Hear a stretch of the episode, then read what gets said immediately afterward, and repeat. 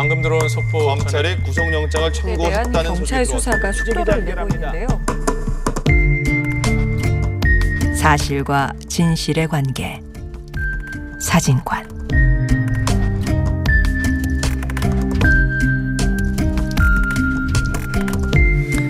앞서 주막 아평에서 조국 전 법무부 장관 관련 보도와 고인이 된 설리 최진리 씨 보도를 통해 우리 언론의 문제를 짚어봤습니다. 여러 문제가 좀 복잡하게 뒤엉켜 있는데 가장 기본은 역시나 있는 그대로 정확하게 보도하는 것. 그래서 진실에 조금 더 다가가려고 노력하는 것이 필요한 것 같습니다. 어, 물론 사실을 팩트를 산더미처럼 쌓아간다고 해서 진실이 그 모습을 저절로 드러내지는 않을 겁니다. 하지만 사실 없는 진실 또한 언어 도단일 뿐입니다. 언론이 보도하는 사실들 그리고 그 너머에 있는 진실에 대해 고민해보는 사실과 진실의 위험한 관계 사진관. 오늘은 팩트 체크에 대해 말씀 나눠보겠습니다. 팩트 체크 전문 미디어 뉴스 true or fake 뉴스톱의 김준일 대표 나오셨습니다. 예, 안녕하세요. 김준일입니다. 예. 원래 일간지 기자 하시다가 예, 예. 팩트 체크 전문 미디어를 직접 설립해서 운영하고 계시잖아요. 예, 예. 그 우리 언론의 왜곡 보도 실상과 팩트 체크의 필요성에 대해서 좀 그 누구보다도 일찍 예. 문제 의식을 가지셨다는 건데 음. 대표님 느끼기에 지금 우리 사회 그런 언론들의 왜곡 보도 이런 게 어느 정도로 심각한가요? 아, 이게 좀 약간 복잡한 문제예요. 그러니까 왜곡 보도가 예. 심하다라고 이게 관점의 문제인데 제대로 보도하는 것도 많습니다. 다만 이제 그렇죠. 왜곡 네. 보도도 좀 있는 거고요. 이거를 어느 쪽에 좀 더 포커스를 맞추느냐에 따라서 그게 굉장히 뭐 전체 보도가 왜곡 보도처럼 보이는 수도 있고요. 예. 일단 팩트체크 저널리즘을 아주 짧게 말씀드리자면은 예전에 과거에 미국에서 있었던 객관주의 저널리즘의 어떤 한계에 좀 자성하는 목소리로 이제 팩트체크 저널리즘이 나온 건데 한마디로 얘기하면 A는 이렇게 얘기했다, B는 이렇게 얘기했다라고 그 말들을 그대로 전하는 것이 저널리즘이 객관적이다라고 생각했던 시절이 한동안 있었는데 네. 근데 정치인들이 너무 거짓말을 많이 하는 거예요. 그렇죠. 시시비비를 가려주는 게 저널리즘의 본분이 아니냐 그래서 그렇죠. 객관주의 네. 저널리즘 넘어서 팩트체크 저널리즘이 나오게 된 거고 그게 이제 2016년 미국 대선을 기점으로 특히 많이 과- 가짜뉴스 현상과 함께 관심을 갖게 된 거고 세계 곳곳 에 팩트체킹을 전문으로 하는 언론이든 기관이든 이런 것들이 생기게 된 거고 저희도 그래서 한국에서도 그런 것들이 필요하지 않겠냐라고 생각을 하면서 지금 제가 이제 시작을 하게 된 거거든요. 그 사실 아까 말씀하신 것처럼 그 정치인들이 특히 뭐 선거 국면에서 사실을 비틀고 비틀고 그걸 이제 스핀이라고 그러잖아요. 예, 예. 그래서 그걸 전문으로 하는 뭐 스핀 닥터들도 있고 그런데 그런 어떤 이런 것들이 점점 심해져 가지고 사람들이 이게 이 말이 사실인 듯 아닌 듯 음. 이렇게 헷갈리 게 만드는 게 많아져서 팩트 체크가 이제 성장해 나왔다는 건데요. 예, 예. 뭐 뉴스톱에서 그동안 좀 해본 그 팩트 체크 사안 중에서 가장 좀 심하다 이런 음. 게 어떤 기억나시는 게 있나요? 글쎄요. 그러니까 가장 심하다라는 것보다는 가장 예. 제 개인적으로 기억에 남는 게 좋아하고 기억에 남는 예. 게 있는데 뭐냐면은 이게 어 뉴질랜드가 페미니즘 때문에 망하고 있다. 이런 것, 이 루머. 페미니즘? 페미니즘 때문에 뉴질랜드가 망하고 있다라는 아, 것들이. 그 저기 총리가 여자 총리 그 문제 때문에 예, 그런 거예요? 맞습니다. 그러니까 이게, 이게 서사가 있어요. 이게. 예. 그래서 유튜브에 일종의 뭐 이렇게 굉장히 많이 본 클립으로 막 400만 번, 500만 번 본 이런 유튜브 클립도 있고요. 예. 그래서 이게 널리 알려졌고 심 그냥 검색을 해보세요 한번 이거 들으시는 청취자분들이 음. 뉴질랜드 페미니즘 하면은 각종 루머가 나와 있어서 심지어 뉴질랜드 한국 대사가 인터뷰도 언론 인터뷰도 했어요. 뉴질랜드 페미니즘 때문에 안 망한다고 예. 그 정도로 심각을 해서 그러니까 뉴질랜드의 총리, 부총리, 경찰청장, 뭐, 어, 뭐 법무부 장관, 뭐 4대 권력기관장이 다 여자가 되면서 여자한테 유리한 법안을 만들고 그러면서 양육비의 80%를 남자의 소득의 80%를 양육비를 떼가고 그러면서 뭐 이를테면 혼외 자식 출산율이 높아지고 뭐 결혼율이 낮아지고 이러면서 남자의 18%가 해외로 탈출을 하면서 뉴질랜드가 노동력 부족으로 망해간다라는 그런 서사가 있어요. 예. 이게 하나도 사실이 아닌 거를 저희가 2주에 걸쳐서 이거를 팩트 체킹을 했는데 굉장히 반향이 컸던 거는 왜 그러냐면은 미디어 리터러시 교사들이 저희 것을 가지고 교재로 쓴다든지 이런 일들이 많아지고 그래서 실제 우리 일상 그러니까 거대 담론에 대한 것도 있지만 이렇게 일상에 퍼져 있는 잘못된 정보들 이런 음. 것들을 언론이 좀 더 주목을 하고 바로잡을 필요가 있, 있다라고 생각을 하는데 저희가 좀 그런 거에 있어서 막 가장 앞장서서 지금 하고 있습니다. 그러니까 꼭 뭐 언론의 뭐그 왜곡 보도뿐만 아니라 뭐 다양한 형태로 퍼져 나가는 그런 우리 일상의 거짓 정보들 그렇죠. 그리고 그 거짓 정보를 기초로 형성되는 그런 어떤 내러티브들 이런 예, 예. 것들에 대한 어떤 비판 이런 것들이 중심이라는 말씀이시죠. 그러니까 저희가 언론 보도에 대해서도 굉장히 많은 비판을 예, 했어요. 이게 예. 언론 보도도 가짜다. 그리고 정치인 발언에 대해서도 많이 하지만은 이런 예. 예전에는 가짜 뉴스라고 부른 허위 조작 정보에 대해서도 많이들 예. 저희가 팩트 체킹을 하면서 그게 바로 잡히고 뭐 이제 뭐 내려지고 유튜브 그 영- 동영상이 예. 내려진다든지 그런 아, 것들을? 예, 그, 예. 그 동영상은 내려졌어요. 저희 음. 때문에. 예. 그 사실은 그런 어떤 일반 시민들이 만들어내는 그런 왜곡 된 정보라든지 이런 것들은 뭐 어, 뭐 내린다든지 그걸로 끝이지 않습니까? 음. 예. 근데 이제 언론은 실제로 자기들이 오보를 내거나 예. 혹은 허위 정보를 어떤 유- 유포를 했을 때는 거기다 좀 설명 의무가 있잖아요. 그렇죠. 왜 이런 일이 발생했고 그래서 음. 뭐 정정 보도도 해야 되지만 동시에 설명도 해줘야 되잖아요. 근데 그렇죠. 우리 언론들이 그런 어떤 팩트 체크를 당해서 잘못된 걸 밝혀졌을 때 음. 거기에 대해서 정정 보도나 해명을 제대로 하나요? 잘 안 하죠.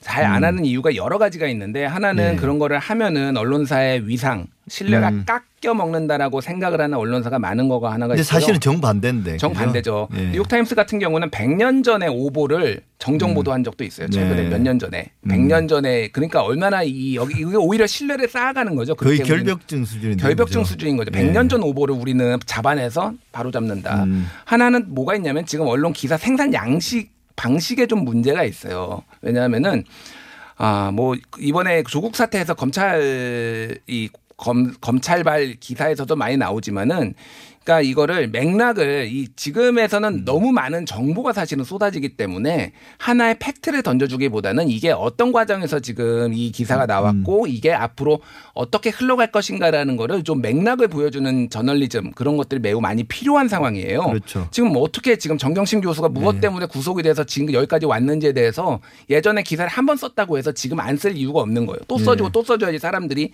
이해를 하는 건데 지금 한국의 저널리즘의 기사 양식은 음. 자기 들이 발굴한 새로운 팩트 하나를 가지고 작은 걸 가지고 계속 써요. 그러니까 퍼즐을 예. 아무리 이 쌓아놔도 이게 맞추지 않으면 그림이 안 보이는 거잖아요. 음. 그러니까 이게 뭐가 있냐면 그래서 오보라는 게 사실은 맥락을 잘 보여줘야 되는 거예요. 네. 맥락을 보여줘서 맥락에서 얼마나 틀렸는지 맞았는지 요 팩트 하나가 틀렸다 맞았다를 가지고 오보냐 아니냐를 싸우는 경우가 비일비재하다라는 네. 거죠. 그래서 야 우리가 보기에는 이거 팩트 맞아 요거는라고 해버리면은 이건 오보가 아닌 거예요. 언론사 입장에서는. 과거에는 이제 그게 이제 예. 언론사들의 변명이었죠. 변명이라고보다는 자기의 방어 수단이었잖아요. 근데 독자가 보기에는 오보인 거예요. 네. 이거는 맥락 전체 맥락에서 틀린 건데 왜이 진실과 멀어지게 하나를 가지고 되니까. 너희들은 왜 지금 붙들고 있니라고 이러면서 언론에 대한 불신이 지금 쌓여가고 있는 예. 그런 상황입니다. 그 TBS 김어준의 뉴스공장 팩트 체크 코너에 이제 가짜 뉴스 전담반 여기 예, 출연하고 예. 계시잖아요. 예. 근데 이거 좀 문제 삼는 분들이 있어요. 예, 예. 뭐 특정 정당 소속 의원이나 음. 뭐 그런 발언들 그다음에 예. 특정 언론들을 뭐 좀 타겟으로 해가지고 음. 팩트 체크를 한다. 음. 이런 지적에 대해서 어떻게 생각하십니까? 뭐 저는 뭐 이를테면은 어떤 분들이나 어떤 정당이나 어떤 언론에서 지적을 하는 거에 대해서는 예. 100% 틀린 건 없다라고 봐요. 그러니까 네. 뭐 그러니까 한번 검토는 해보고 수긍할 부분이 있다 있으면 있는 거고 그렇게 뭐 숫자적으로 뭔가 더 많이 이를테면 보수 언론은 더 많이 팩트 체킹을 하고 진보 언론이나 진보 민주당 인사들이 적다라면은 그거는 그거대로 이제 한번 우리가 검토를 제- 제작진이 검토를 해봐야 될 문제고 다만 이제 팩트체크 저널리즘이라는 거는 기계적 균형을 추구하지 않습니다. 그렇죠. 예전에 2016년에 힐러리하고 그 도널드 트럼프하고 대선에서 붙었는데 많은 거짓말에 대해서 많이 팩트 체킹을 했어요 언론들이. 근데 네. 도널드 트럼프가 불만을 토로했어요. 왜 동일하게 팩트 체킹을 안 하고 왜 내 내 말만 이렇게 많이 하니? 그러니까 언론들이 미국에서 얘기를 한 거죠. 네가 거짓말을 많이 하니까 네 말을 많이 팩트 체킹하는 거야라고 한 거고 그건 사실 그러니까 기계적으로 5대 5를 뭐 맞추는 거는 이건 불가능하고요. 그러니까 왜 그러면은 왜 자유한국당의 발언이 왜 더 팩트 체킹의 대상이 많이 되는지 왜 조선일보가 그렇죠. 팩트 체킹의 대상이 많이 되는지 스스로 반성을. 해볼 필요가 있는. 거예요. 그거를 사실은. 그거를 기계 균형이 안 맞다고 너희들은 공정하지 않아라고 접근하는 거는 잘못된 공정성의 아니면 개념이란 팩트 거죠. 체크에 대해서 반박을 하든지 그렇죠. 그죠? 근데 사실 그게 너무나 당연한 말인데 그래도 이제 누군가의 비판이 있으면 좀 신중해질 수밖에 없잖아요. 예, 예. 근데 제가 궁금한 거는 뭐 세상 모든 뉴스를 다 팩트 체크를 체크를 하실 수는 없는 노릇이고 예.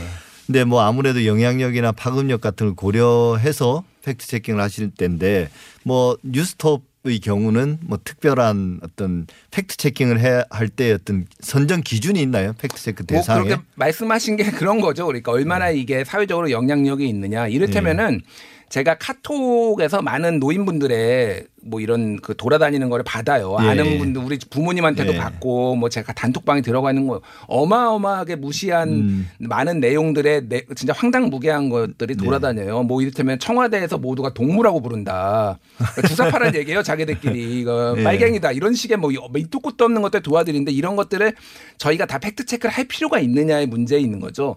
아주 널리 알려지지 않았으면은 음. 그냥 차라리 그냥 그렇게 묶고 가는 것도 방법이라고 생각을 해서 그런 기준이 좀 애매한 것들이 있는데 예. 어쨌든 얼마나 많이 전파 가능성이 있느냐를 보는 거고 또 하나는 어느 정도 유명해지면 해야 됩니다. 예전에 리섭 음. 리섭 TV라는 거에서 그 옛날에 뭐 한국 콜마 회장이 직원들 상대로 300명을 대상으로 틀어서 뭐 문재인의 뺨따구를 때리지 음. 않은 게 뭐 문제다 아베가 뭐 이런 얘기를 한 발언이 있는데 중요한 거는 모욕적인 발언이 아니라 그 내용이 다 틀렸었어요. 네. 근데 그 내용을 fact checking한 데가 한 군데도 없더라고요. 근데 굉장히 많은 사람들이 보고 있고 그래서 음. 저희가 제가 그거를 fact checking을 다 일일이 했어요. 그러니까 다 틀렸다 이 내용조차도. 네. 그러니까 그렇게 널리 좀 전파 가 능성이 있는 것들은 그런 것들을 중심으로 음. 해야 될 필요가 있고 이 지금 언론들도 사실은 그런 데 좀 더 더 주목할 필요가 있는 상황입니다. 예.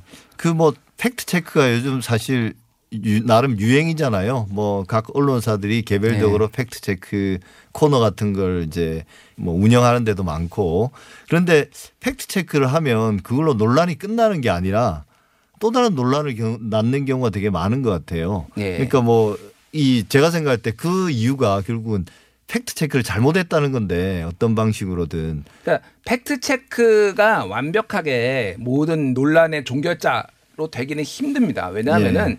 팩트 체크 저널리즘의 기본 정신은 오히려 진실은 다가가기 힘들다라는 거예요.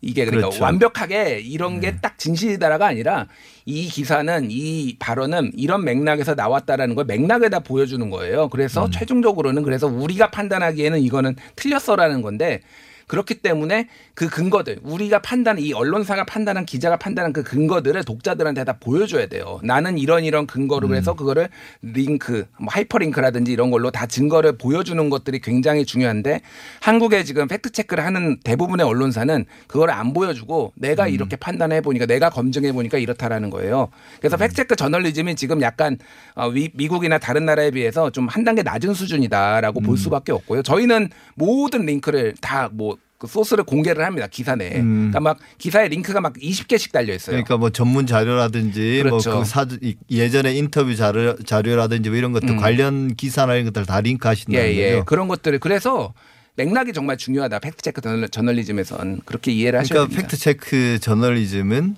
종결이 아니라 거기서부터 시작하는 거죠. 그- 그러니까 이런 식으로 우리가 볼 수가 있고 담론을 음. 좀더 풍부하게 하는 거예요. 그러니까 하나의 현상을 가지고 우리가 다양하게 해석할 수 있는 길들을 열어주는 게 오히려 팩트체크 예. 저널리즘이다라고 자. 보셔야 돼요. 예, 알겠습니다. 지금까지 김준일 뉴스톱 대표였습니다. 감사합니다. 예, 감사합니다. 오늘 말씀 나눈 것처럼 팩트 체크는 진실 공방의 끝이 아니라 새로운 여정의 시작입니다. 믿었던 사실이 거짓으로 밝혀졌을 때 자신의 오류를 인정하고 과감히 털어내는 것. 언론이 가져야 될 가장 큰 용기가 아닐까 합니다.